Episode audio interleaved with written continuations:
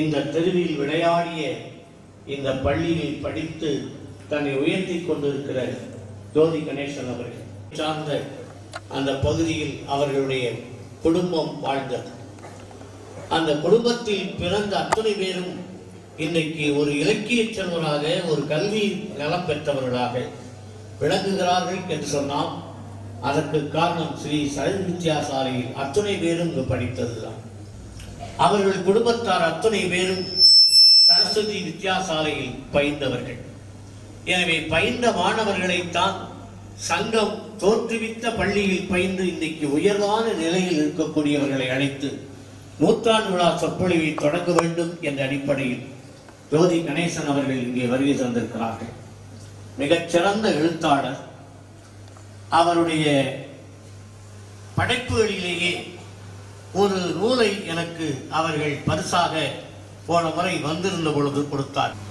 அந்த டாலர் நகரம் என்பது இவர்கள் திருப்பூருக்கு சென்ற பொழுது அந்த ரயில் நிலையத்தில் இறங்கி இன்றைக்கு அதனுடைய தொழிலாளராக அங்கு சேர்ந்த பெருந்தகை கணேசன் அவர்கள் இன்றைக்கு ஆயத்த ஆடை என்று சொல்லுகிற ட்ரெஸ் நம்முடைய ரெடிமேட் ட்ரெஸ் என்று சொல்லுவோமே அவற்றையெல்லாம் உற்பத்தி செய்து பல நாடுகளுக்கு அனுப்பக்கூடிய ஒரு தொழில் வல்லுநராக தொழில் அதிபராக விளங்கிக் கொண்டிருக்கிறவர்கள் தான் இன்றைய நூற்றாண்டு விழா சொற்பொழிவாளர்கள் தான் பயின்ற பள்ளியில் நடைபெறுகிற விழாவில் அவர்கள் கலந்து கொள்வதில் மிக்க மகிழ்ச்சி அடைந்தார்கள் நான் அவர்களை முதலில் அறியவில்லை. முதல் முதலாக அவர்கள் அவருடைய பேஸ்புக் அதை அழகாக அவர்கள் இதில் குறிப்பிட்டிருக்கிறார்கள். அமேசான் தளத்தில் இணையதளத்தில் அவர்கள் சேர்ந்து இந்த புதுவை நகரத்தை பற்றி அவர்கள் அதிலே செய்தியை வெளியிட்டிருக்கிறார்.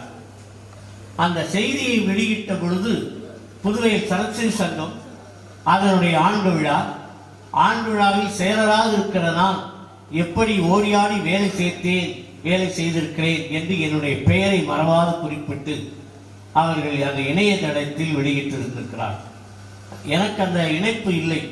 என்னுடைய திருமகன் அந்த இணைப்பை பார்த்த பிறகு அப்பாவினுடைய பெயரை யாரோ ஒருத்தர் குறிப்பிடுகிறாரே பள்ளியில் பயின்ற மாணவராக இருக்கிறாரே என்று சொல்லி அவரோடு தொடர்பு கொண்ட பொழுதுதான் இந்த பள்ளியில் படித்த ஜோதி அவர்கள் கணேசன் அவர்கள் இன்றைக்கு மிகச்சிறந்த படைப்பாளராக அவருடைய பத்தொன்பது புத்தகங்கள் இணையதளத்தில் வெளியிடப்பெற்று பல்லாயிரக்கணக்கான நேயர்கள் படித்துக் கொண்டிருக்கிறார் அதனை அறிந்திருக்கிறார் ஏன் அதனை சொல்லுகிறேன் என்றால் நம்முடைய தலைவர்கள் பெயரால் வைக்கப்பெற்றிருக்கிற இந்த கல்விக் கழகம் ஒவ்வொருவரையும் உயர்த்தி பார்க்கிறதே தவிர தன்பால் படித்தவர்களை எந்த நிலையிலும் தாழ்ந்த நிலையில் அவர்களை வாழ வைக்கவில்லை.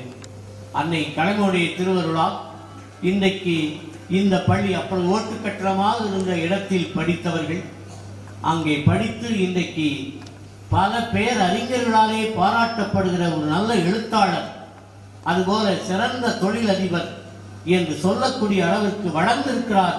தான் வளர்ந்ததற்கு காரணமாக இருக்கிற பள்ளியை மறவாது குறிப்பிட்டு அந்த நிகழ்ச்சிகளை எல்லாம் தன்னுடைய இணையதளத்தில் பதிவு செய்திருக்கிறார்.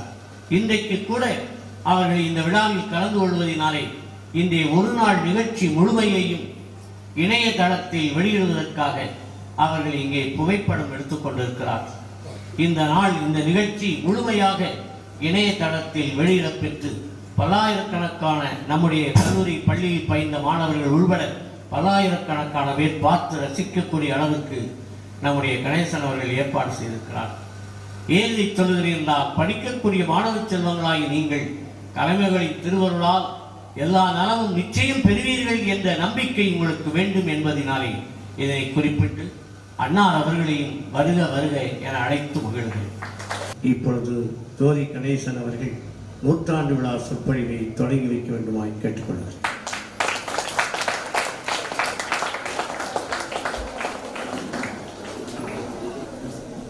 அனைவருக்கும் வணக்கம். முட்டி போட்டு ரொம்ப நேரம் உட்காந்துருக்கிறது கஷ்டமா இருக்குல்ல? மிஸ் திட்டுவாங்க. இதுக்கு மேல ஒன்றும் பேச முடியாது. ஆனா கொஞ்ச நேரம் ஜாலியா இருக்கலாமா? டீலா நோ டீலா?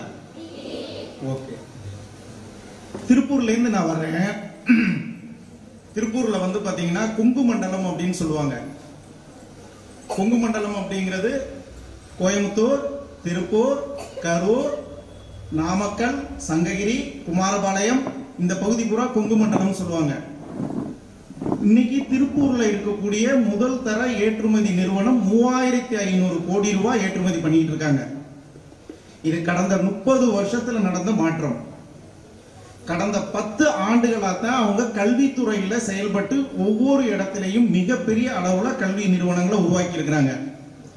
நீங்க கற்பனைக்கு எட்ட முடியாத அளவுல ஃபீஸ் வாங்குற பெரிய இன்டர்நேஷனல் சிலபஸா இருக்கட்டும் சிபிஎஸ்இ சிலபஸா இருக்கட்டும் மெட்ரிகுலேஷன் சிலபஸா இருக்கட்டும் அந்த மாதிரி நடத்துறாங்க. இது வந்து கொங்கு மண்டலத்தில் இருக்கக்கூடிய ஒரு குறிப்பிட்ட சமூகம் நடத்தக்கூடியது. அவங்க தொழில் ரீதியாகவும் வெற்றி பெற்றிருக்கிறாங்க கல்வி ரீதியாகவும் வெற்றி பெற்றிருக்காங்க. கடந்த 200 ஆண்டுகளாக நெல்லை சீமை அப்படிங்கிற பகுதியில் நாடார் சமூகம்ங்கிறது கேள்விப்பட்டிருப்பீங்க. அவங்க வந்து வாழ்க்கையில எந்த அளவுக்கு மோசமான சூழ்நிலையில இருந்தாங்களோ அதெல்லாம் அனுபவிச்சு ஒற்றுமையின் மூலமா ஒவ்வொரு காலகட்டத்திலையும் தொழில் ரீதியாகவும் வெற்றி பெற்றாங்க. கல்வி ரீதியாகவும் கல்வி கூடங்களை அனுபவிச்சு உருவாக்குனாங்க.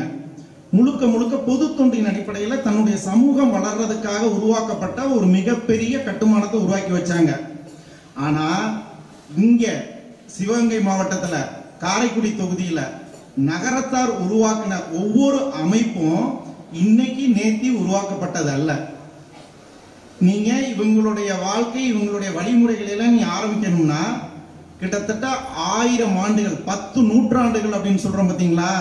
சோழ மண்டலம் மிகப்பெரிய அளவில் ஆட்சி அதிகாரத்தில் இருந்த பொழுது தஞ்சை மாவட்டத்தில் காவிரி பூம்பட்டினம் அப்படிங்கிற இடத்துல பதினோராம் நூற்றாண்டுல இருந்து கிளம்பி வந்து இங்கே காரைக்குடி சுத்தியுள்ள செட்டிநாடு அப்படிங்கிற ஏரியாவில் உருவாக்கப்பட்ட அன்ன சத்திரங்கள் ஆலயங்கள் கல்வி நிலையங்கள் எல்லாமே நம்ம கம்ப்யூட்டர்ல டிஃபால்ட் செட்டிங் சொல்லுவோம் பார்த்தீங்களா நீங்க ஓபன் பண்ண உடனே விண்டோஸ் வருது பார்த்தீங்களா அதே மாதிரி இவங்களுடைய ரத்தம் நாடி நரம்பு சதை புத்தி எல்லாத்திலையுமே மற்றவங்களுக்கு உதவணும் அப்படிங்கிறதும் காசிலேருந்து ராமேஸ்வரம் வரைக்கும் இவங்களுடைய அத்தனை பணியை நான் பார்த்துருக்குறேன்.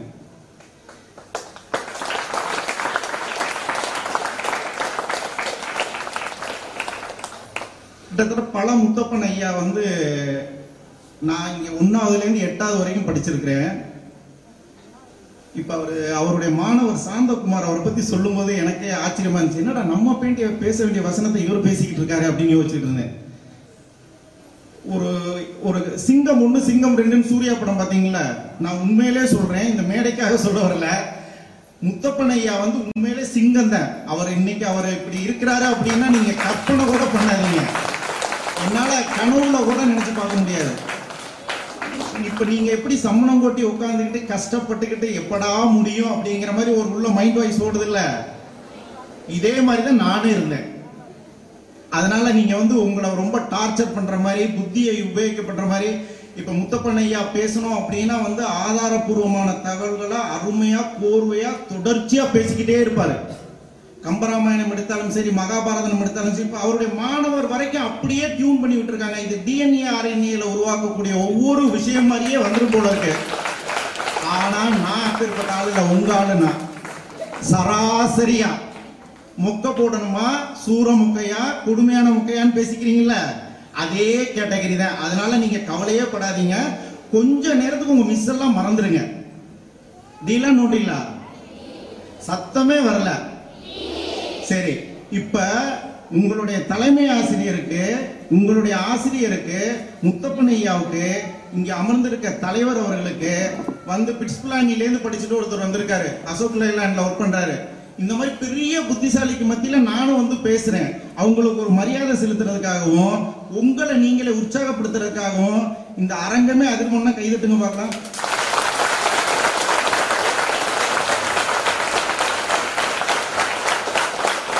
சத்தம் பத்தல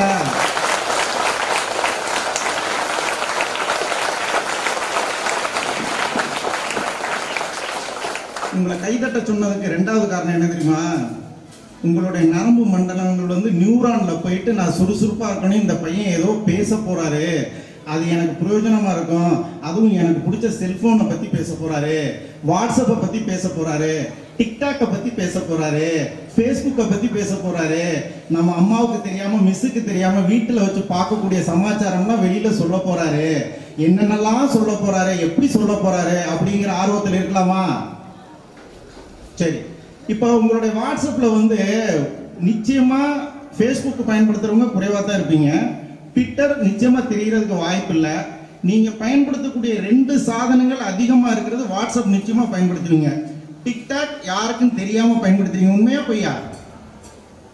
சத்தமே வராதே. எங்களுக்கு தெரியுமே. சரியா? சரி ரைட் அது மனசுக்குள்ளே வச்சுக்கலாம். இந்த டெக்னாலஜி வேர்ல்டு அப்படிங்கிற விஷயத்தை பத்தி நம்ம பேசுறதுக்காக நம்ம வந்து ஒரு சின்ன சின்ன விஷயங்கள்லாம் பேசுவோம். ஏன்னா இது வந்து அறிவு சார்ந்த விஷயத்திலையும் வருது. சரித்திர பின்புலம் சார்ந்த விஷயங்களையும் வருது. தொழில்நுட்பம் சார்ந்த விஷயங்களையும் வருது. இது மூணையுமே நம்ம கணக்கில் எடுக்கணும். நிச்சயமா பிளஸ் ஒன் பிளஸ் டூ படிக்கிற பிள்ளைங்களுக்கு வந்து இந்த விஷயத்தை கேட்ட பிறகு நீங்க வீட்டில் போய் தேடி பார்க்கணும். இப்ப தமிழறிஞர் முத்தப்பனையா இருக்காரு. அவருடைய மாணவர் வந்திருக்கிறாங்க. இங்க தமிழாசிரியர் இருக்காங்க. நான் சொல்லக்கூடிய தகவல் வந்து கோடிட்ட இடங்களை நிரப்புக அப்படிங்கிற மாதிரி தான் உங்களுக்கு தோணும். ஆனா உங்களுக்கு சுவாரஸ்யமா இருக்கும். உங்க ஆசிரியர்களோ முத்தப்பனையாவோ அல்லது அவருடைய மாணவரோ பேசும்போது என்ன இவர் வந்து தொடர்பு இல்லாத சில விஷயங்கள் பேசியிருக்காரே அப்படிங்கிற மாதிரி தோணும். ஆனா உண்மை தமிழன் என்றால் ஷேர் செய்யவும் ஒரு வார்த்தை உங்கள் வாட்ஸ்அப்ல வந்துட்டு இருக்கா? வந்திருக்கா வரலையா? பொய் சொல்லக்கூடாது. நீங்க வாட்ஸ்அப் பயன்படுத்தும் போது உங்களுடைய வாட்ஸ்அப்ல ஃபார்வர்டு மெசேஜில் இதுவரைக்கும் நீங்கள் உண்மை தமிழன் என்றால் ஷேர் செய்யவும் அப்படின்னு பார்த்துருக்கீங்களா? பார்க்கலையா? பார்த்துருக்குறீங்க. சரி அது ஏன்னா நம்ம மட்டும் தமிழன்? ஆஸ்திரேலியாவில் இருக்கிறவன் நீ உண்மை ஆஸ்திரேலியன் இருந்தால் ஷேர் செய்யவும். இங்கிலாந்தில் இருக்கிறவன் வந்து நீ உண்மையிலே ஆங்கிலேயர்கள் இருந்தால் ஷேர் செய்யணும் அப்படின்லாம் யாராவது சொல்லுவாங்களா? என்னைக்காவது யோசிச்சு பார்த்துருக்கீங்களா? அப்ப தமிழன் அப்படின்னா ஏதாவது தனித்தன்மை அவங்களுக்கு இருக்குதா? சரி நம்ம ஃபார்வர்டு மெசேஜ படிக்கிறது இல்ல. நம்ம இன்னொருத்தருக்கு ஃபார்வர்ட் பண்ண போறோம். இப்படியே தான் எல்லாமே போயிட்டே இருக்குது. சரி முதல்ல இந்த உண்மை தமிழன் என்றால் ஷேர் செய்யவும் அப்படிங்கிற விஷயத்திலேருந்து நம்ம மெதுவா ஆரம்பிப்போம். இது கடைசியில் டெக்னாலஜி விஷயத்துல எங்கெங்கெல்லாம் இது சேருது இன்னைக்கு பேசக்கூடிய ஒவ்வொரு விஷயமும் சர்வதேச அரசியலுக்கு பின்னாடி நடக்கக்கூடிய விஷயங்களை பூரா தான் நடக்குது. இதுக்கு பின்னாடி சரித்திரம் இருக்கு தொழில்நுட்பம் இருக்கு பில்லியன் மில்லியன் டாலர் சம்பந்தப்பட்ட அத்தனை வியாபாரங்களும் இருக்கு. அதை நல்லா ஞாபகத்தில் வச்சுக்கோங்க. முதல்ல நம்ம இப்படி முதல்ல ஆரம்பிக்கலாம். இப்ப தமிழாசிரியர்கள் பாடம் நடத்தும்போது நீங்க ஆறாவதுல இருந்து பன்னிரெண்டாவது வரைக்கும் எல்லா விஷயத்தையுமே மனப்பாட பகுதியாகவே படிச்சிருப்பீங்க. தமிழர்களுடைய வாழ்க்கை நாகரிகத்தில் பேசும்போது என்ன சொல்லுவோம்? தொன்மை நாகரிகம் பண்டைய நாகரிகம் சங்க காலம் இடைச்சங்கம் கடைச்சங்கம் அப்படின்னு பேசுறோம். நம்ம வந்து தொல்காப்பியம் அப்படிங்கிறது குறிப்பா வந்து ஒரு மூவாயிரம் வருஷத்துக்கு முன்னாடி கணக்கெடுத்து அதை பத்தி பேசுறாங்க. அப்ப நம்ம வந்து தமிழர் தமிழ் மொழியினுடைய வளர்ச்சி அவங்களுடைய என்ன மாதிரிலாம் பேசுனாங்க எப்படி வாழ்ந்தாங்கன்னு சொல்லிட்டு நம்ம குறிப்பிட்ட அளவுல நம்ம கணக்குல எடுத்தோம்னா ராஜராஜ சோழன் போய் கடைசியில ராஜேந்திர சோழன் வரைக்கும் வர்றாங்க. கிட்டத்தட்ட காவேரி இப்போ தஞ்சை நீ உங்களுக்கே தெரியும் வில்கொடி புலிக்கொடி சேர சோழ பாண்டிய பேரரசு அப்படின்னு சொல்லிட்டு வரிசையா படிச்சிருப்பீங்க. இது பூராமே பாத்தீங்கன்னா பதிமூணாம் நூற்றாண்டோட சேரர் சோழர் பாண்டியர் பேரரசு பூரா முடிஞ்சு அதுக்கப்புறம் இந்த மராட்டிய படையெடுப்பு உள்ள நாயக்கர் காலத்திலேருந்து ஆரம்பிச்சு கிட்டத்தட்ட பதினாறாம் நூற்றாண்டு வரைக்கும் வந்துமே மொத்தமா முடிஞ்சிருது. இந்த உண்மை தமிழன் என்றால் ஷேர் செய்யவும் அப்படிங்கிறது வந்து பாத்தீங்கன்னா கிட்டத்தட்ட பதிமூணாம் நூற்றாண்டு காலத்தோடே நம்மளுடைய நாமை நாமே ஆளக்கூடிய அத்தனை தகுதியுமே இழந்து பதிமூணுலேருந்து பதினாறு வரைக்கும் ஆந்திராவிலேருந்து வந்த விஜயநகர பேரரசு மூலமா வந்தவங்களும் மாலிகாப்பூர் மூலமா வந்தவங்களும் அதுக்கப்புறம் பதினாறாம் நூற்றாண்டுல வெள்ளையர்கள் உள்ள வர்றாங்க. நீங்க ஆங்கிலேயர்கள் நம்மளை முன்னூத்தம்பது வருஷம் அடிமைப்படுத்தினாங்க. அப்படின்னு சொல்லிட்டு படிக்கிறோம். கடைசியில் ஆயிரத்தி தொள்ளாயிரத்தி நாற்பத்தி ஏழு சுதந்திரம் கிடைச்சது அப்படின்னு சொல்லி படிக்கிறோம். உண்மையிலே ஆங்கிலேயர் இங்க வந்த கதை ரொம்ப சுவாரஸ்யமான கதை. அது நீங்க எந்த அளவுக்கு பாடத்துல படிச்சிருக்கீங்க அப்படிங்கிறத நீங்க வெளி புத்தகங்கள் வாசிக்கும் போது உங்களுக்கு அதை பத்தி எல்லாம் தெரியும். பதினாறாம் நூற்றாண்டு ஜனவரி மாசம் நாலாம் தேதி ஒருத்தர் டெல்லியில வந்து இறங்குறாரு. அவர் இங்கிலாந்துலேருந்து கிட்டத்தட்ட எழுபது நாள் கழிச்சு இப்ப வந்து நீங்க இருபத்தி நாலு மணி நேரத்துல உலகத்துல எந்த பகுதிக்கும் விமானம் மூலம் போகலாம். அந்த காலத்துலலாம் கப்பல் இருந்தது ரொம்ப நவீன ரக கப்பல்லாம் இல்ல. ஆனா அவர் வந்து கிளம்பி வந்துதான் ஜஹாங்கீரை பாக்குறாங்க. கிட்டத்தட்ட அதுலேருந்து முந்நூற்றம்பது வருஷம். நீங்க நல்லா ஞாபகத்துல வச்சுக்கோங்க ஆங்கிலேயர்கள் உள்ள வந்தது அவங்க ஆட்சி புரிவதற்கு அல்ல. கிட்டத்தட்ட 150 வருஷம் மூணு தலைமுறை கிழக்கிந்திய நிறுவனம் தான். லாபம்னா லாபம் அப்படி ஒரு லாபம். நம்ம ஒரு பர்சன்ட் பத்து பர்சன்ட் நூறு பர்சன்ட் இல்லை. அவங்க வந்து பத்தாயிரம் பர்சன்ட் ஐம்பதாயிரம் பர்சன்ட் லாபத்துல தான் தொழில் பண்ண ஆரம்பிச்சாங்க. அதுக்கப்புறம் தான் சிப்பாய் கழகம் நடந்ததுக்கு பிறகுதான் கிட்டத்தட்ட ஒரு 150 வருஷத்துக்கு அப்புறம் தான் பிரிட்டிஷ் மகாராணியோட நேரடி கண்ட்ரோல நம்ம கொண்டு வர்றோம். அப்புறம் உங்களுக்கே தெரியும் காந்தி உள்ள வர்றாரு தென்னாப்பிரிக்கால இருந்து உள்ள வர்றாரு அப்புறம் நேரு உள்ள வர்றாரு ஆயிரத்தி தொள்ளாயிரத்தி நாற்பத்தி ஏழுல சுதந்திரம் கிடைக்குது. எல்லாம் வந்து சிறப்பான முறையில் வருது. அரசியல் சட்டமைப்பு உருவாக்குறாங்க. அம்பேத்கர் வந்து தலைமையில் இரநூத்தி நாற்பது பேர் அந்த சட்ட வரையில உருவாக்குறாங்க. அப்புறம் படிப்படியாக ஒவ்வொன்றா மாறுது. மேலே வந்து நேரு பிரதமர் ஆகிறாரு. அதுக்கப்புறம் யார் வர்றாங்க? வரிசே ஒவ்வொரு இந்திரா காந்தி வர்றாங்க. அப்புறம் கடைசியில் மொராஜி தேசாய் வர்றாங்க. அப்புறம் ராஜீவ் வரைக்கும் வர்றாங்க. ஒவ்வொரு ஆளும் ஒவ்வொரு காலகட்டத்திலையும் அவங்களுக்கு தெரிஞ்சதை பூரா பண்ணுறாங்க ஆனால் ஆயிரத்தி தொள்ளாயிரத்தி அறுபதாம் ஆண்டு வரை நமக்கு வந்து டோட்டலாகவே சாப்பாட்டுக்கு மற்ற நாட்டை கையேந்துற மாதிரி பார்க்குற மாதிரி தான் உண்டான வாழ்க்கை வாழ்ந்துகிட்டு இருந்தோம். இங்கே கிட்டத்தட்ட வந்து பார்த்தீங்கன்னா சுதந்திரம் வாங்கும்போது ஆயிரத்தி தொள்ளாயிரத்தி நாற்பத்தி ஏழில் மொத்த ஜனத்தொகை இருபத்தி ஏழு கோடி. இன்னைக்கு வந்து மொத்த ஜனத்தொகை நூற்றி முப்பது கோடி அப்படிங்கிறாங்க.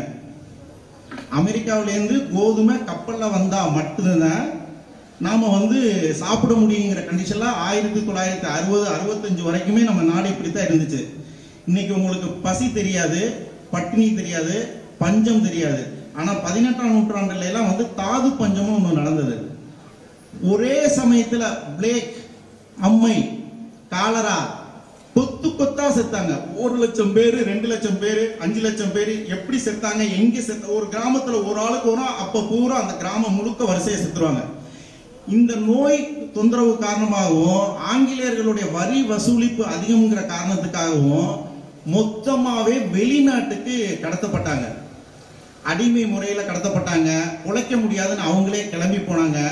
ஒரு கிட்டத்தட்ட ஒரு எழுபது எழுபத்தஞ்சு வருஷம் தமிழ்நாட்டிலேருந்து ஒவ்வொரு நாட்டுக்கும் மலேசியா சிங்கப்பூர் இது பூரா இருந்தாங்க. ஒவ்வொரு காலகட்டத்திலையும் தமிழனுடைய கஷ்டம் பூராமே இவ்வளவு இருக்குது நம்ம நினைக்கிறோம். ஆனால் நீங்கள் இன்னொன்று சொல்லணும் பார்த்தீங்கன்னா பதினாறாம் நூற்றாண்டில் ஆங்கிலேயர்கள் உள்ள வந்து ஒரு நூற்றம்பது வருஷம் கிழக்கிந்திய கம்பெனி இந்த நாட்டை ஆண்டதுக்கு பிறகு அதுக்கப்புறம் வந்து பார்த்தீங்கன்னா ஒரு இரநூறு வருஷம் பிரிட்டிஷோட கண்ட்ரோலில் இந்த நாடு இருந்துச்சு. அவங்க இந்த நாட்டை விட்டு கிளம்பும் போது நீங்கள் எக்கனாமிக்ஸில் படிச்சிருப்பீங்களா ஜிடிபி உள்நாட்டு உற்பத்தி. ஒன் பாயிண்ட் சிக்ஸ் பர்சன்ட் தான் இங்கே விட்டுட்டு போயிருந்தாங்க. மொத்தமாக இன்னைக்கு வந்து நாலரைங்கிறாங்க அஞ்சரைங்கிறாங்க ஆறரைங்கிறாங்க ஏழு மிகப்பெரிய வாக்குவாதம் ஓடிக்கிட்டு இருக்கு. நம்ம டெய்லி பேப்பர் பார்த்தாவே தெரியுது. ஆனா கிட்டத்தட்ட ஒரு பதிமூணாம் நூற்றாண்டு வரைக்குமே இந்தியாவும் சீனாவும் உலக பொருளாதாரத்துல கை வச்சிருந்தது வந்து ஐம்பத்தஞ்சு சதவீதம். ஐம்பத்தஞ்சு சதவீதம்னா அப்ப அமெரிக்காங்கிற ஒரு நாடே இல்லை. நீங்க இன்னைக்கு கற்பனை பண்ணக்கூடிய அத்தனை நாடுகளும் வசதிகளும் இந்தியாவை ஒப்பிடும் போதும் குறிப்பா தமிழினத்தினுடைய தமிழ் மன்னர்களை ஒப்பிடும் போதும் ஒண்ணுமே இல்லை. நம்ம இன்னைக்கு சொன்னா அவங்க சிரிப்பாங்க. இந்த உண்மை தமிழன் என்றால் ஷேர் செய்யவும் அப்படிங்கிறதுக்கு என்னன்னா மொழி உணர்வு ஊட்டுவதற்காகவும் நீங்க வந்து உங்களுடைய பாரம்பரியம் பண்பாடு கலாச்சாரம் தெரியணும் அப்படிங்கிறதுக்காகவும் மட்டும்தான் பண்றாங்க. ஆனா நாம இன்னைக்கு இருக்கிற சூழ்நிலையில நம்ம எதையுமே யோசிக்க பார்க்கக்கூடிய சூழ்நிலையே இல்லை. சரி ரைட்டு ஆயிரத்தி தொள்ளாயிரத்தி நாற்பத்தி ஏழு உள்ள வந்துருச்சு. ஒவ்வொரு ஆளும் ஒவ்வொரு காலகட்டத்திலையும் வாழ்ந்தாங்க. அவங்களுக்கு தெரிஞ்சதை பூரா பண்ணாங்க. பஞ்சம் பசி பட்டினி எல்லாமே போணுச்சு. தன்னிறைவு வந்தது.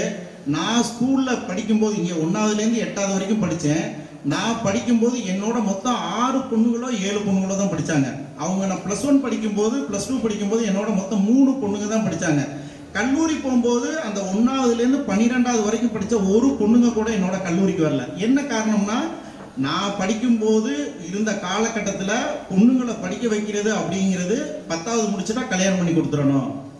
பன்னிரெண்டாவது படிச்சுட்டா கல்யாணம் பண்ணி கொடுத்துடணும். இதே கான்செப்டில் தான் அவங்க கொண்டுகிட்டு வந்திருந்தாங்க. அதனால பெண்களுடைய உலகம் மிக மிக சிறியதாகவே அமைச்சிருந்தாங்க. ஆனால் இன்னைக்கு கிட்டத்தட்ட நீங்கள் ஒரு ஐநூறு அறநூறு பேர் இருக்கிறீங்க. நேற்று உங்களை மிஸ்ஸோட பேசும்போதெல்லாம் நான் படிக்கும்போது கஷ்டப்பட்ட பசங்க மித்ராவையிலேருந்து பிற்கிளைக்காட்டிலேருந்து முள்ளாங்காட்டிலேருந்து காலையில் ஆறரை மணிக்கு நீங்கள் கிளம்பி வர்றதா சொன்னேன். உங்களை எல்லாம் ரொம்ப சந்தோஷமாக வாழ்த்துறேன். அதுக்கு நீங்களே உங்களுக்கு ஒரு கை தட்டிக்கலாம்.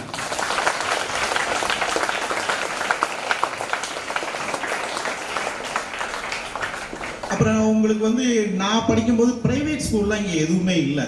இப்போ கிட்டத்தட்ட வந்து பீர்க்கலகாடு போகிற வழியிலையும் சரி அந்த மணியாரம்பட்டி போகிற வழியிலையும் சரி கோட்டையூர் போகிற வழியிலையும் சரி மானகிரி போகிற வழியில சரி என்ன சொல்றது திருப்பதி ஒவ்வொரு பகுதியிலையும் அவங்கவுங்களுக்கு தெரிஞ்ச வகையில் அவங்கவுங்க ஒரு குறிப்பிட்ட கட்டமைப்பு வசதிகளை உருவாக்கி பிரைவேட் ஸ்கூல் அப்படிங்கிற மாதிரி உருவாக்கி இருக்கிறாங்க உங்க மனசுல என்ன தோணும் அப்படின்னா நம்மனால ஏன் அந்த பள்ளிக்கூடத்துக்கு போக முடியல?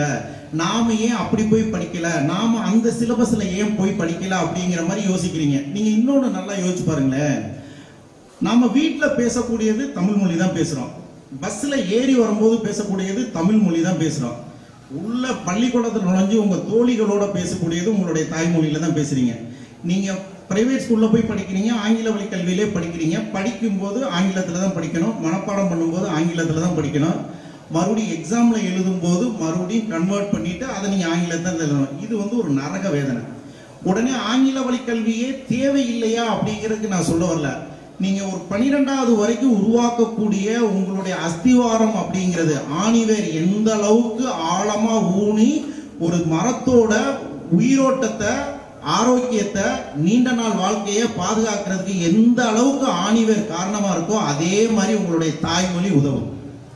அதை நீங்க எப்போதுமே நல்லா ஞாபகத்தில் வச்சுங்க.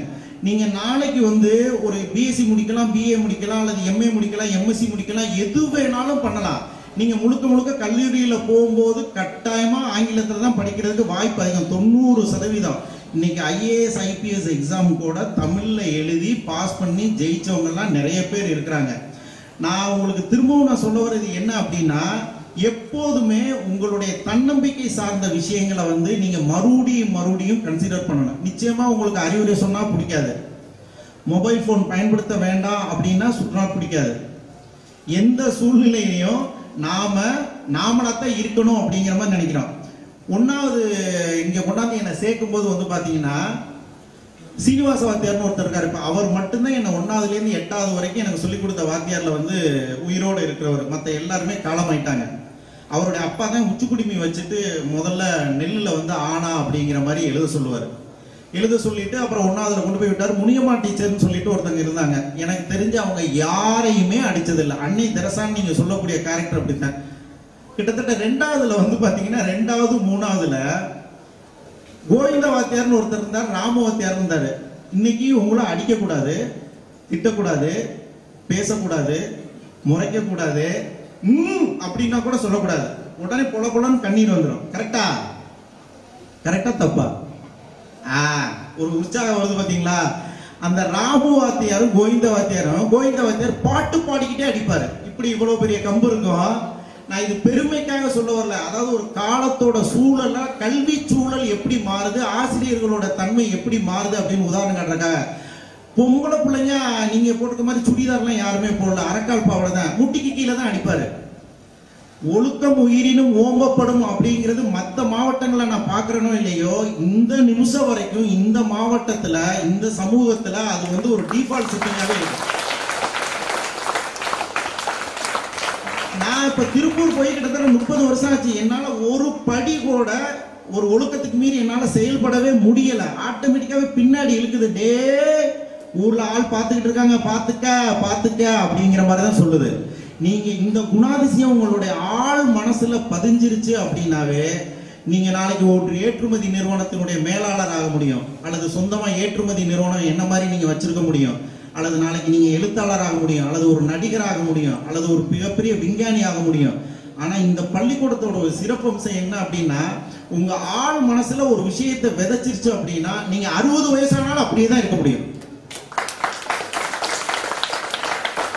இது இந்த மேடைக்காகவோ இங்கே இருக்கக்கூடிய சூழலுக்காகவோ நான் சொல்ல வரல. கிட்டத்தட்ட வந்து நான் எழுத ஆரம்பிச்சது ரெண்டாயிரத்தி ஒம்போதில் எழுத ஆரம்பித்தேன் கிட்டத்தட்ட பத்து வருஷமாக எழுதிக்கிட்டு இருக்கிறேன். ஒரு எழுத்து ரீதியாக உலக அளவில் அங்கீகாரம் வாங்கணுமோ ஓரளவுக்கு எனக்கு கிடைச்சிருக்குது. ஆனால் நான் எழுதுனது முழுக்கவே நம்ம ஊரை பற்றி நம்ம பள்ளிக்கூடத்தை பற்றி நம்மளுடைய வாழ்க்கையை பற்றி இங்கே ராமநாதபுரம் மாவட்டம் ஆரம்பத்தில் எப்படி இருந்துச்சு அப்புறம் பசும்பொன் முத்துராமலிங்க தேவர் மாவட்டமா எப்படி மாறுனுச்சு? அப்புறம் பசும்பொன் முத்துராமலிங்க தேவம் அப்படி தேவர் இல்லாம வெறுமனே பசும்பொன் முத்துராமலிங்கம் அப்படின்னு வந்துச்சு.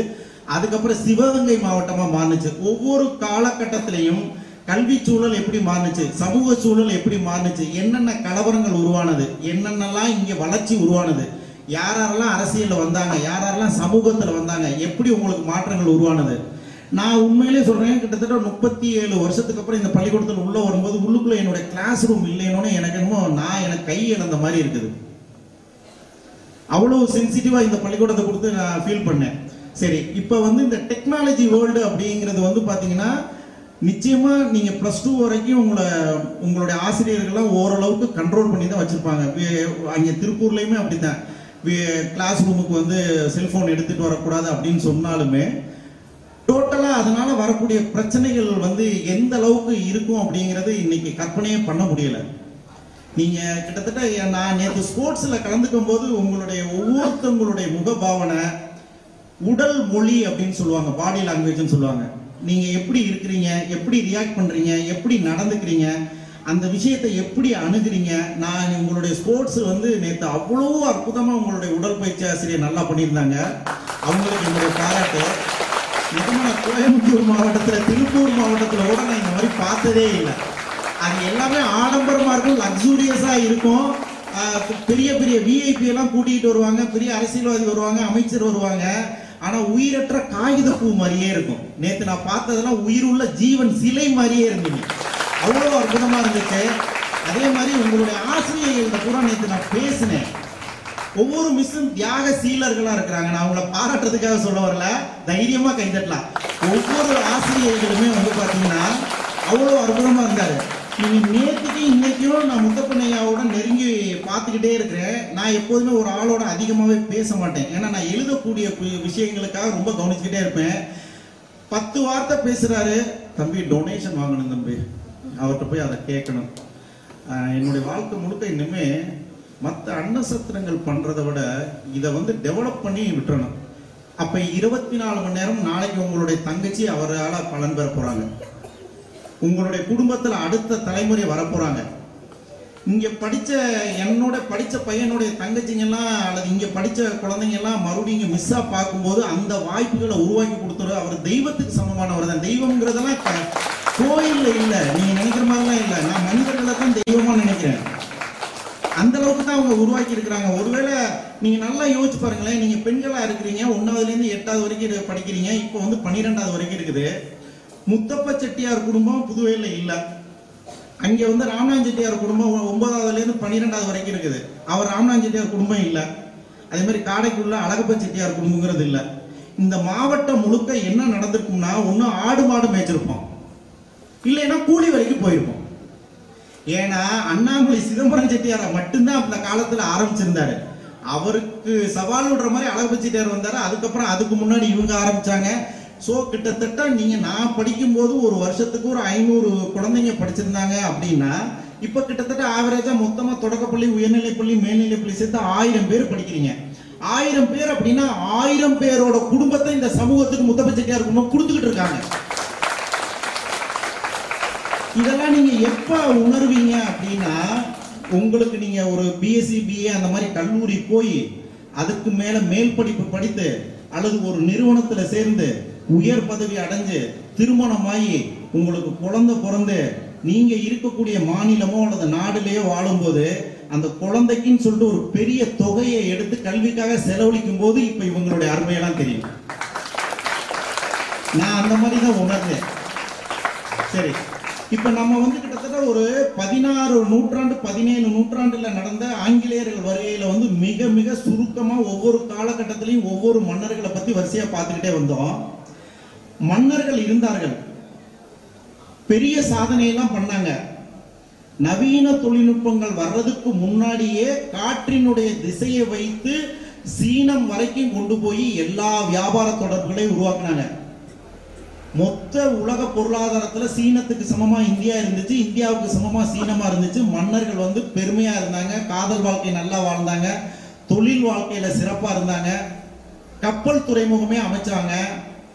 நீங்க அப்ப சிங்கப்பூருங்கிற ஊர்ல இல்ல மலேசியா கடாரம் கொண்டான் இதெல்லாம் நீங்க படிச்சிருப்பீங்க. ராஜேந்திர சோழன் ராஜராஜ சோழன் இது பூராமே நீங்க படிக்கும் போதெல்லாம் என்ன தோணணும் உங்களுக்கு அப்படின்னா ஆயிரத்தி தொள்ளாயிரத்தி எழுபதுல இருந்து ஆரம்பிச்சு ரெண்டாயிரத்தி இருபது வரைக்கும் ஒரு காலகட்டம் ஐம்பது வருஷத்தை மட்டும் தனியா பிரிச்சு எடுத்துங்க.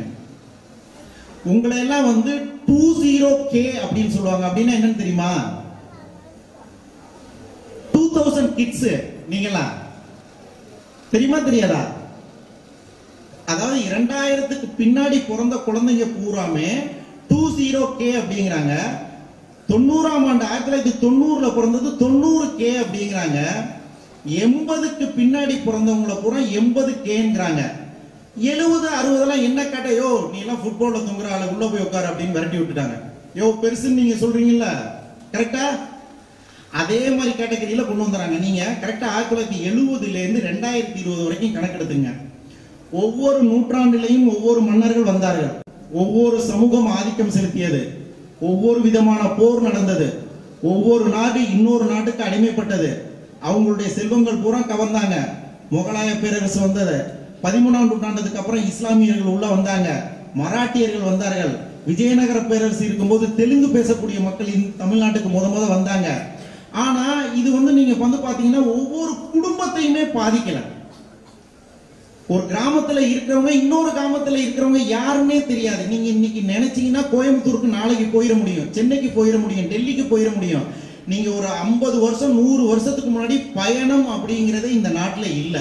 தேவைப்பட்டா தேவை உள்ளவர்கள் ஒரு இடத்துல இருந்து இன்னொரு இடத்துக்கு போவாங்களே தவிர யாருமே பயணம் செய்யல. அதிகபட்சமா காசி ராமேஸ்வரம் போவாங்க. இது ஒண்ணுதான் பயணம். நீங்க இன்னைக்கு ஒவ்வொரு ஆண்டு விடுமுறை போதும் உங்க குடும்பத்துல வந்து கல்லணை போய் பார்க்கணும் அப்படின்னு சொல்றீங்க. பூம்புகார் போய் பார்க்கணும்னு ஆசைப்படுங்க.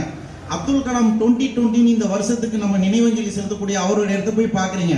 ஆனா ஒரு குறிப்பிட்ட காலகட்டத்துல பயணம் அப்படிங்கிறது எதுவுமே இல்லை. இது நம்பர் ஒன் நல்லா ஞாபகத்தில் வச்சுங்க. ஆயிரத்தி தொள்ளாயிரத்தி அறுபத்தி நாலாம் ஆண்டு ராமேஸ்வரத்துல தனுஷ்கோடி வந்து புயலால சுனாமியால தாக்கப்பட்டு அந்த பகுதி முழுக்கவே மூழ்கி போச்சு. ட்ரெயின் வந்துகிட்டு இருக்கு ட்ரெயினே இழுத்துக்கிட்டு போயிருச்சு.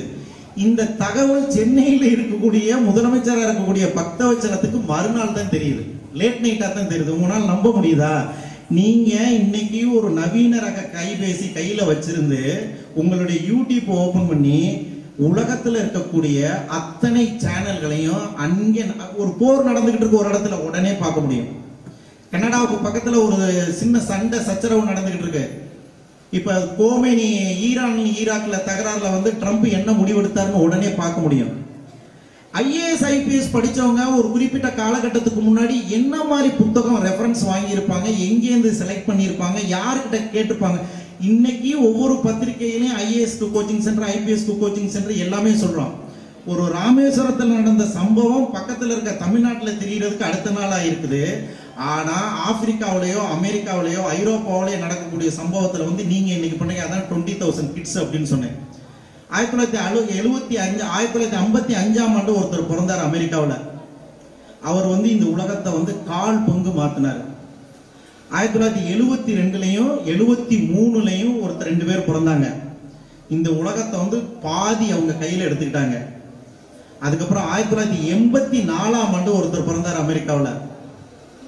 அவர் வந்து கிட்டத்தட்ட மொத்த உலகத்தையுமே தன்னுடைய கண்ட்ரோல கொண்டு வந்துட்டார். அதாவது மன்னர் சாதிக்காத விஷயங்கள் அத்தனையும் சரி பெரிய ராஜ்யங்கள் சாதிக்காத விஷயங்கள் அத்தனையும் சரி ஒரு குறிப்பிட்ட அளவுக்கு மட்டும்தான் சமூகத்தை அவங்களால பாதிக்க முடிஞ்சுச்சு.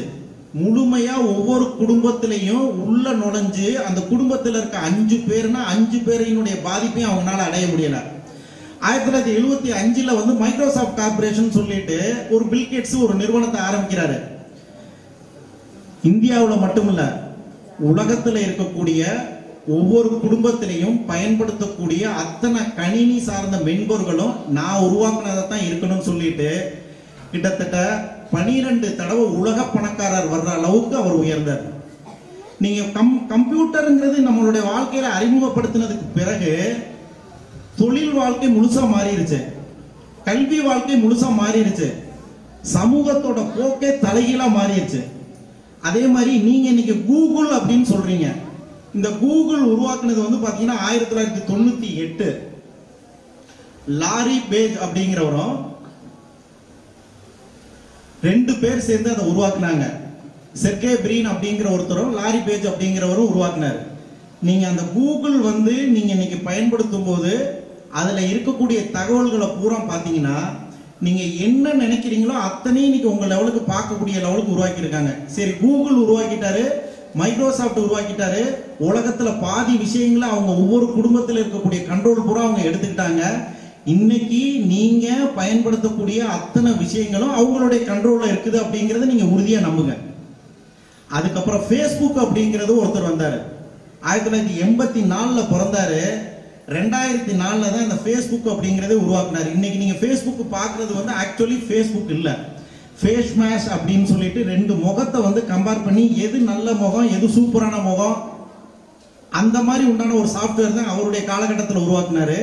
அதுக்கப்புறம் தான் செப்டம்பர் மாதம் இருபத்தி ஆறாம் தேதி ரெண்டாயிரத்தி ஆறாம் ஆண்டு அந்த ஃபேஸ்புக்னு உருவாக்குனதுக்கு அப்புறம் தான் இன்னைக்கு டோட்டலாக உலகம் முழுக்க 750 ஐம்பது மில்லியன் இருக்கக்கூடிய மக்களில் வந்து 250 ஐம்பது மில்லியன் வந்து ஃபேஸ்புக் பயன்படுத்துறாங்க. ஒரு நாளைக்கு நூறு கோடி பேர் யூடியூப் பயன்படுத்துறாங்க.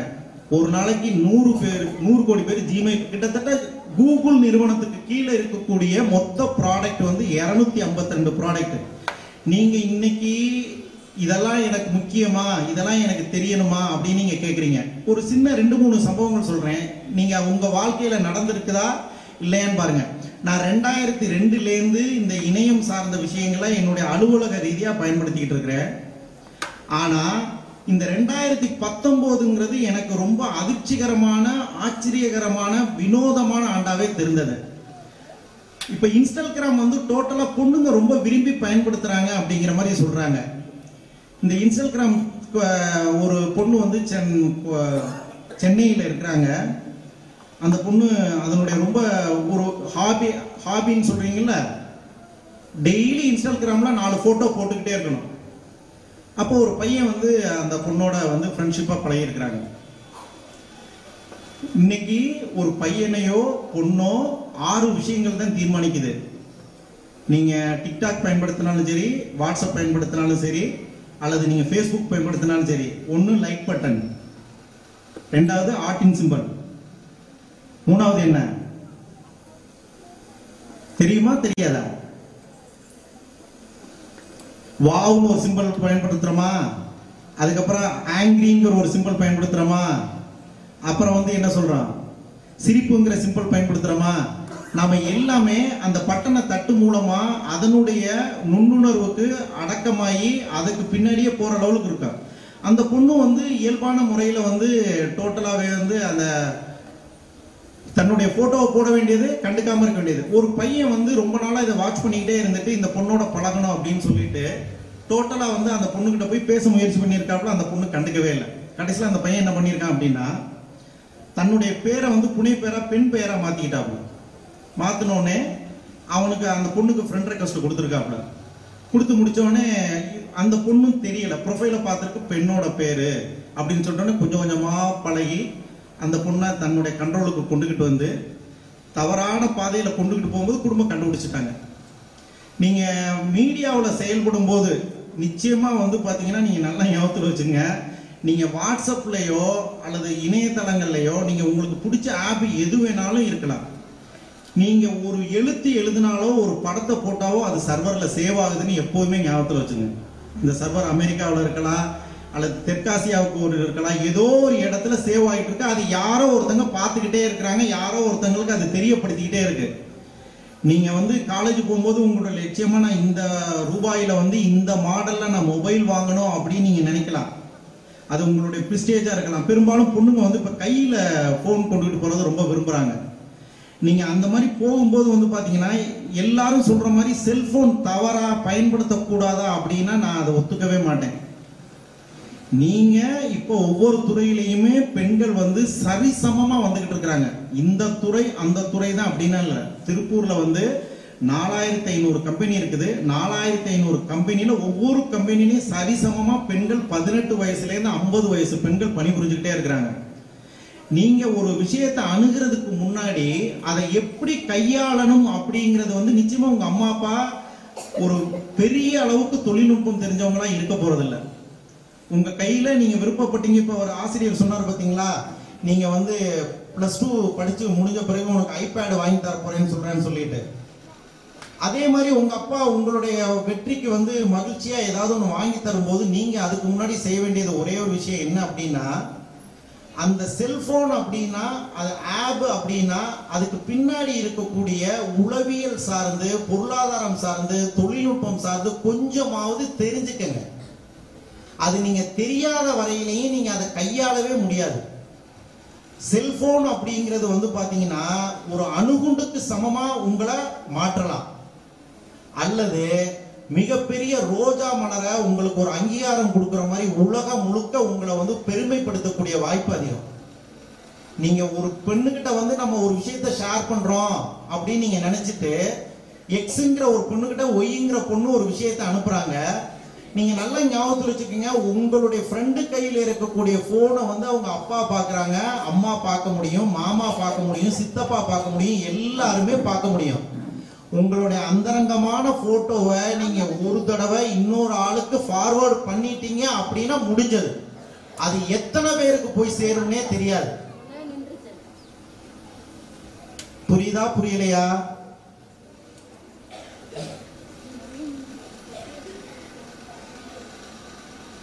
ஏன்னா இன்னைக்கு பெரும்பாலும் குளிக்கும் போதுலேருந்து உங்களுடைய அந்தரங்கமான விஷயங்கள் பெண்கள் மட்டும் பயன்படுத்தக்கூடிய பேசக்கூடிய அத்தனை விஷயங்களையும் இணையதளத்துக்கு வெளியில வர்றதுக்கு காரணம் என்னன்னா நம்மளுடைய முட்டாள்தனம். நீங்க வேற யாரையுமே குறை சொல்ல முடியாது. இங்க காவலன் ஓஎஸ்ன்னு சொல்லிட்டு இப்போ ஒரு ஆப் ஒன்று வந்திருக்குது. அதெல்லாம் நீங்க உங்க மிஸ் கிட்ட கேளுங்க. உங்க நீங்க ஒருவேளை ஸ்கூலுக்கே உங்களுக்கு செல்போன் எடுத்து வர அனுமதி இல்லை வீட்டில் இருக்குது அப்படின்னாலும் அல்லது நீங்க வீட்ல இருந்து ஒரு ஃபங்க்ஷனுக்கு போறீங்க அல்லது ஒரு வெளியூருக்கு போறீங்க அப்படின்னா உங்க அப்பா வச்சிருக்கிற போன்ல அல்லது உங்க அம்மா வச்சிருக்கிற போன்ல இப்ப தமிழ்நாடு அரசாங்கம் காவலன் அப்படின்னு சொல்லிட்டு நீங்க ஆப் ஸ்டோர்ல போய் தேடி பார்த்தீங்கன்னாவே தெரியும். கம்பல்சரியா அதை டவுன்லோட் பண்ணுங்க. அந்த டவுன்லோட்ல வேற ஒண்ணுமே கேட்காது. உங்களுடைய செல்போன் நம்பர் கேட்கும். உங்களுக்கு ஏதாவது ஆபத்து அப்படின்னா யாருக்கு தகவல் தெரிவிக்கணும்னு கேட்டு மட்டும் கேட்கும். மற்றபடி இங்க லோக்கல்ல இருக்கிற போலீஸ் ஸ்டேஷன்ல ஆட்டோமேட்டிக்காவே அது கனெக்ட் ஆயிருக்கும். நீங்களே ஒரு இடத்துக்கு போய்கிட்டு இருக்கீங்க அம்மா இல்ல அப்பா இல்ல அண்ணன் இல்ல தனியா வந்துகிட்டு இருக்கீங்க ஏதோ ஒரு வம்பு தும்பா இங்க வருது வேற என்ன பண்ணணும்னா வேற ஒண்ணுமே அந்த ஆப்பை ஓபன் பண்ணி அந்த பட்டனை மட்டும் தட்டிங்கனாவே அலர்ட் ஆயிடும் இந்த மாதிரி விஷயங்கள் பூராமே நீங்க தெரிஞ்சுக்கிறதுக்கு உங்களுடைய புத்திசாலித்தனமான விஷயங்களை வந்து மேம்படுத்துறதுக்கு அதை நீங்க ஆயுதமா பயன்படுத்தினீங்க அப்படின்னா அவ்வளவு தூரம் அற்புதமா அதை பயன்படுத்த முடியும். நான் வந்து எல்லாருமே ஒரு பொண்ணுங்கள்ட்ட வந்து அறிவுரை சொல்றது வந்து செல்போனை பயன்படுத்தாத செல்போனை பயன்படுத்தாத அப்படின்னு தான் சொல்லுவாங்க. நான் சமீபத்தில் வந்து கோயம்புத்தூர்ல வந்து ஒரு பொண்ணை சந்திச்சேன். ஏர்போர்ட்ல இருந்துட்டு இருந்தாப்புல. எங்கம்மா கிளம்புற? அப்படின்னு கேட்டேன். ஆனால் ஹார்வர்ட் யூனிவர்சிட்டியில் எனக்கு சீட்டு கிடைச்சிருக்காங்க அப்படின்னு சொன்னாப்புல. என்னம்மா படிச்சுட்டு இருந்தேன் பிஇ படிச்சுட்டு இருந்தேன். இப்போ எம்எஸ் அங்கே தான் படிக்க போறேன். எப்படிம்மா செலக்ட் பண்ற? அப்பா அம்மா யாருமே வேணும் அவங்களாம் தேவையில்லைங்க. நானே பார்த்துட்டேன். சரி நீ எப்படிம்மா செலக்ட் பண்ண? அந்த பொண்ணு சொல்றாப்புல.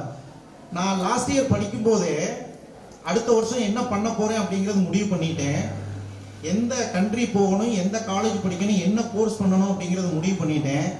யூஎஸ்ல எந்தெந்த யூனிவர்சிட்டி தரவரிசை பட்டியல் இருக்குது அப்படிங்கிறத பார்த்துட்டேன். அதுல இருக்கக்கூடிய பிக்யூலியர் இருக்கக்கூடியது எனக்கு பிடிச்ச துறை சார்ந்த படிப்புகள் எந்த யூனிவர்சிட்டியில இருக்குங்கிறதே அதிலே பார்த்துட்டேன் வெப்சைட்ல அதுல மூணு செலக்ட் பண்ணி அப்பாட்ட டிஸ்கஸ் பண்ணேன். அவர் ஒன்று சொன்னாரு. நான் ஒரு ஆப்ஷன் வச்சிருந்தேன்.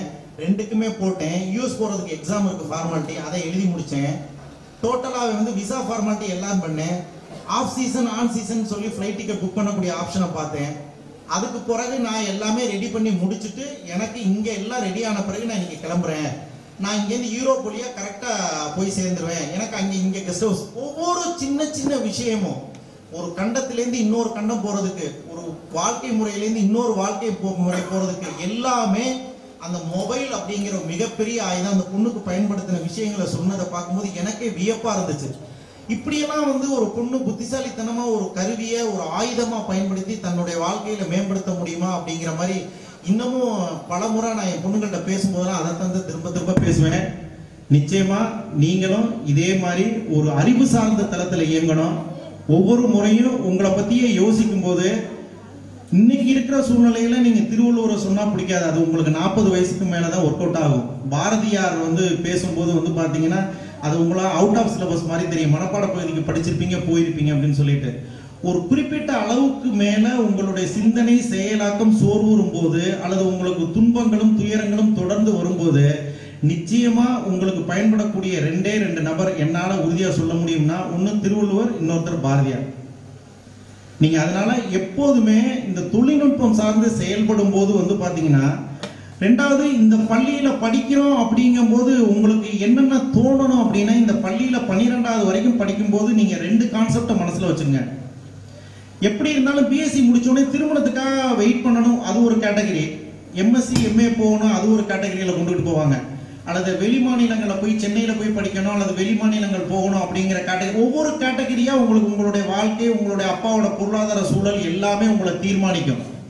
நான் உங்கள்கிட்ட திரும்பவும் சொல்றது என்னன்னா நீங்கள் பள்ளத்தூர் காலேஜில் போய் படித்தாலும் சரி அல்லது அழகப்பா காலேஜில் போய் படித்தாலும் சரி ப்ளஸ் டூ படிக்கும்போது உங்களுடைய பாடத்திட்டத்துக்கு அப்பாற்பட்டு கடந்த பத்து ஆண்டுகளாக குறைந்தபட்சம் தமிழ்நாட்டில் நடந்த முக்கிய நிகழ்வுகள் என்னென்ன அப்படிங்கிறத செய்தித்தாள்கள் மூலமாவோ அல்லது இங்கே இருக்கக்கூடிய நூலகங்கள் மூலமாக முக்கியமான சம்பவங்களை நிகழ்வுகளை கோர்வைப்படுத்தி தெரிந்து கொள்ளுங்கள். ரெண்டாவது காலேஜ் முடிக்கிறீங்க.